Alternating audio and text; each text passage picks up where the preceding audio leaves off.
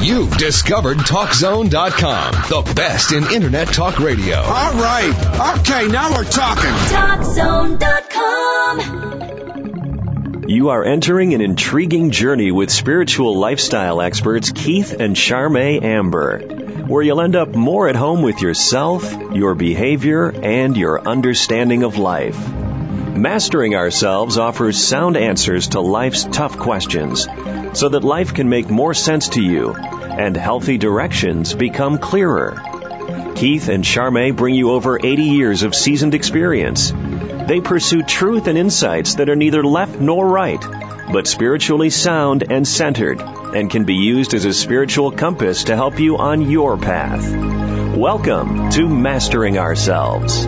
The art of uh, being able to take full responsibility for our lives and then use that as a tool to thrust us into a place where we're fulfilled and actually experiencing the better sides of life is really a challenge. And there's a lot of uh, spiritual teachers out there today that aren't encouraging you to take responsibility. Rather, they encourage you to uh, affirm and visualize and you know, demand all kinds of directions for you that you might want to go rather than slowing down on all that, looking inside, embracing what's here on your platter right now, taking and putting your arms around that to figure out what your lessons are, embracing that and move on until that you've worked your place, yourself into a place where fulfillment and joy are a natural byproduct of a good life lived. Well, that kind of a path and that kind of a teacher these days, they're just starting to emerge among the mire of all the teachers that promote that you can have anything you want by just visualizing it. We're starting to leave that wave behind and the let's take responsibility for ourselves on all levels. That wave is starting to take forefront to, did you want to say, to that end, we have a guest today who has written a book called Transforming Pain into Power. Indeed, I believe that a lot of thing, a lot of the reason people are trying to visualize other things in their life is because they don't like the pain and they're trying to make it go away, except for I think they're going about it in maybe not the most productive way. And there's a lot of types of pain. There's, uh, uh, pain of not having your attitude right or depression or uh, like a hopeless thing or fearful things those are types of pain. So it's you know it's like my life is a painful experience instead of an enjoyable experience. How to change that? So the book is transforming your pain into power. Make the most of your emotions by doris helge phd how you doing doris I am well. Thank you for asking me. Uh, I like the quote on your book on page 151 when it says, when we are not accepting things as they are, we are in struggle. Which seems to me like a lot of these folks that are out there that are trying to visualize and affirm things into their life instead of accept what is and find the perfection. Would you like to talk about that a little bit? I'd love to, and I think we can stop creating unnecessary pain by accepting what exists. As you said, and as your service to humanity exhibits, the sooner we accept whatever exists, the quicker we move through it. I like to use a baby as a role model. A baby cries one minute, and then a baby laughs. It cries one minute, and then it laughs. And to me, it's a wonderful role model of how we could be experiencing life because you'll notice that the baby learns and grows faster than most of us as adults. They don't judge experiences. They haven't yet learned how to. And uh, we're usually pretty envious when we look at their growth rate compared to ours. So accepting is is sort of like instead of judging or reacting or blaming, we get okay, like this is what's going on, we accept it, and then we work with that. Right, and that's one thing that I have in common with the two of you. I think we need to totally trust that whatever is going on is absolutely perfect. It was created for us, custom designed just for us so that we can move to a higher place in our lives by experiencing what's in front of us. You're listening to Mastering Ourselves with Keith and Charmy Amber, your spiritual lifestyle experts with sound answers to life's tough questions airing Monday through Saturday, 7 p.m. Pacific, 10 p.m. Eastern right here on CRN. Our guest today, Doris Helge, who's written the book Transforming Pain into Power.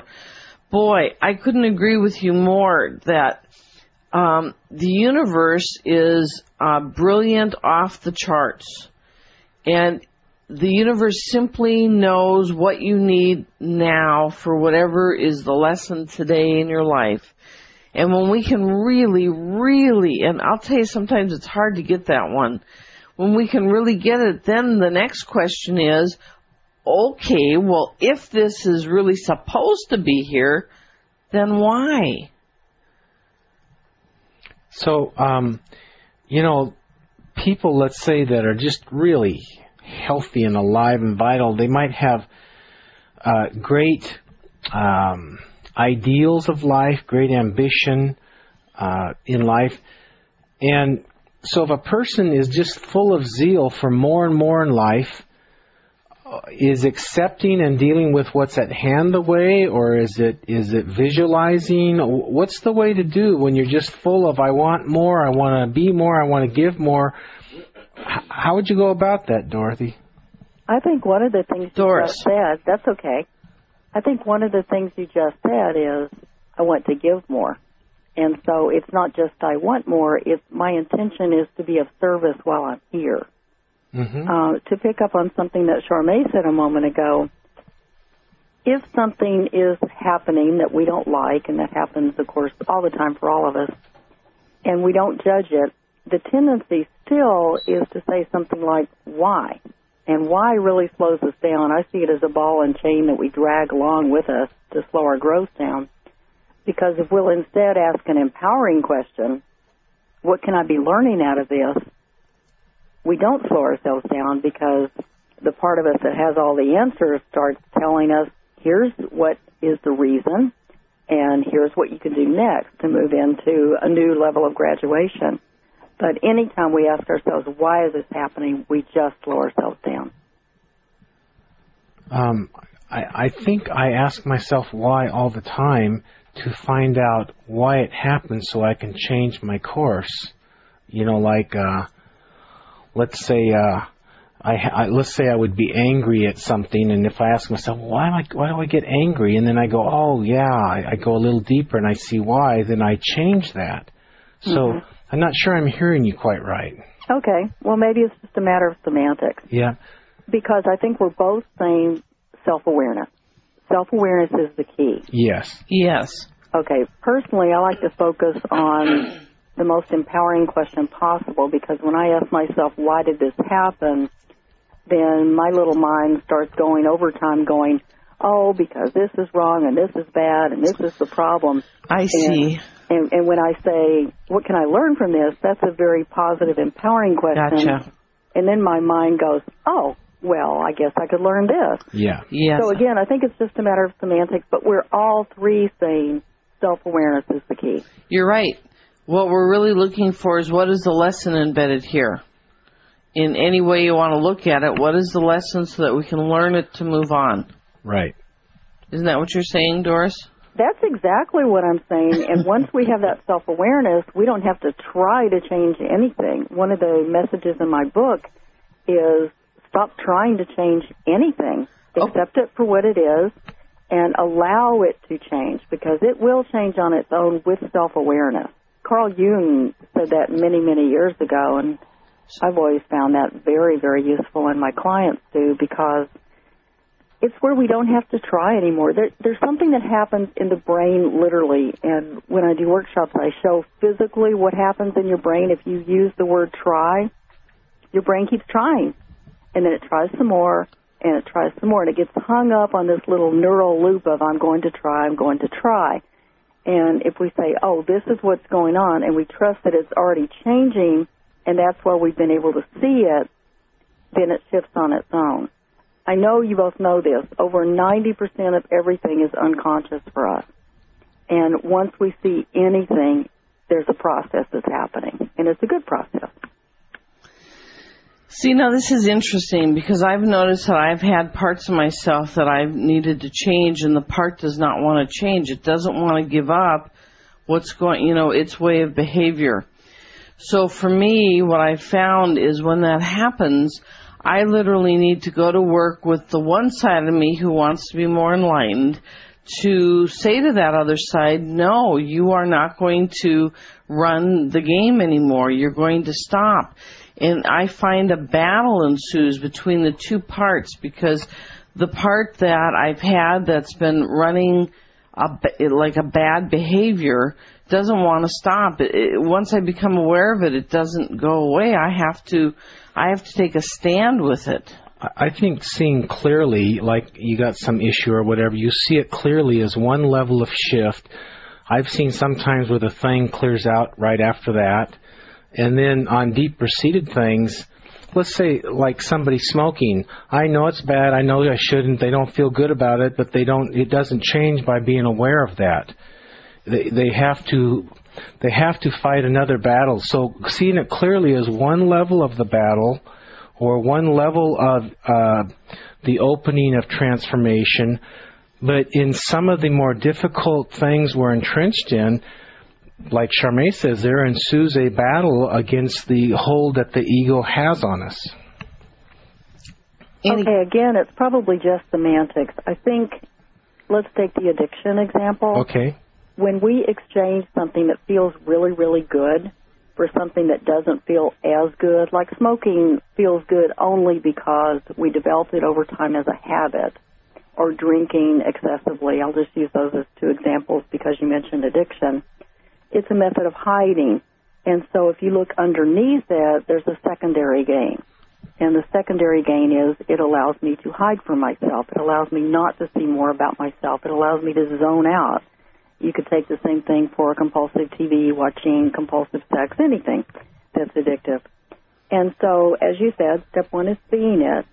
And from there, you have a positive intention, as Charmaine said. You want to allow it to change and you want to empower yourself to help it change by substituting something that does feel even better. And that will develop a new neural network in your brain, a whole new association of, of networks of what brings you joy. Overeating, just as one little example. Because is this really going to bring me joy to have another plate? Right. You know, it's really not. It's really not even going to feel that good. And so you can hook up with your neurology in your brain by simply saying to yourself, you know, is this a really good thing if I don't have this plate of food? It really is a good thing. And you can talk to yourself, this really is a good thing. And you'll start feeling good about it, and then you'll set in motion a new habit. It, like it's a good thing not to have the next plate of food. Yeah. Yeah. Absolutely. So again, it's it's setting in motion a substitute that feels really good. You know, I believe that's a way to begin to introduce the um, introduce and, and work on getting in team with another direction instead of the habit of I always eat too much, eat too much, eat too much. You begin to introduce. Uh, it, it feels better this other way. I feel lighter. Uh, I don't need to do this. I'm not really that hungry. If I can just sort of sit and be centered and be okay, I don't really have to have that. And you introduce your way out of that Uh, you can sort of like gradually turn and go out of that, I think. Oh, you're absolutely right, in my opinion. And I would say that you can fulfill that need another way. And so I would talk out loud to myself and say, I have this need. For example, I'm lonely, for example. Yep. So I want to have this extra plate of food because I'm lonely or I'm bored with the work I'm doing at the computer. Yep. And I can say, you know, this is a need. I can fulfill it another way. I can go out in nature and take a really brief walk, and I'll be more productive yep. at the computer when I get back. Redirect. Redirect. Exactly. And, okay, and, we know, need to take thing, a break. You're listening to Mastering Ourselves with Keith and Charmy Amber, your spiritual lifestyle experts helping humanity wake up one show at a time. Our guest today, Doris Helge, author of Transforming Pain into Power. We've got more when we come back. Stay with us.